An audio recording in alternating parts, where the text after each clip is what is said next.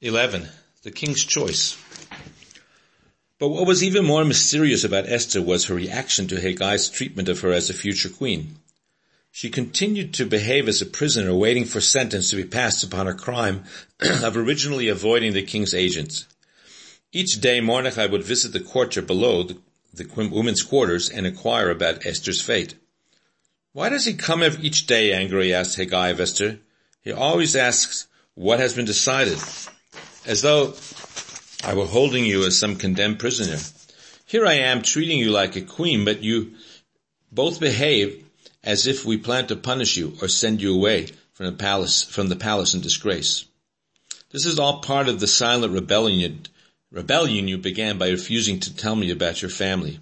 You had better start thinking about becoming more cooperative if you are concerned for your own safety. Esther ignored the mounting danger created by her silence and anxiously watched the days go by with no change in her situation.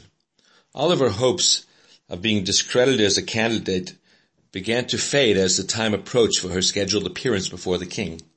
Each day she saw another one of the maidens from the house of the women leave for appointment with the king. She noticed that they all went with smiles upon their faces, despite the fact that, that many of them had been brought to the palace by force, and that all but one would hereafter spend the rest of their lives as royal concubines. The king had cleverly arranged that each maiden be given on that particular evening any gift she requested so that she would look forward happily to her rendezvous. When Esther's turn finally arrived, she refused to request any gifts in addition to those which Hegai forced upon her. Deep in her heart she knew that she was offering the king much more than the health and beauty demanded of all candidates. She was the daughter of a tzaddik, and her, her exceptional virtues had been so developed by her wise guardian that she was truly fit to be a queen, but not the wife of this heathen. No threat had intimidated her until now, and no gifts could now sway her from her refusal to be defiled by the king. This stubbornness so riled Hegai that he was momentarily tempted to put her to death for insubordination. But Esther's charm once again overcame his anger, and he ordered that she be dragged to the king's chambers.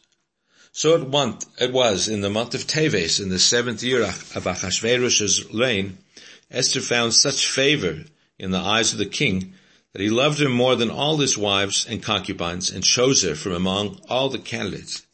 He personally placed the crown upon her head, proclaimed her queen, and set her upon the throne vacated by Vashti. Shalom.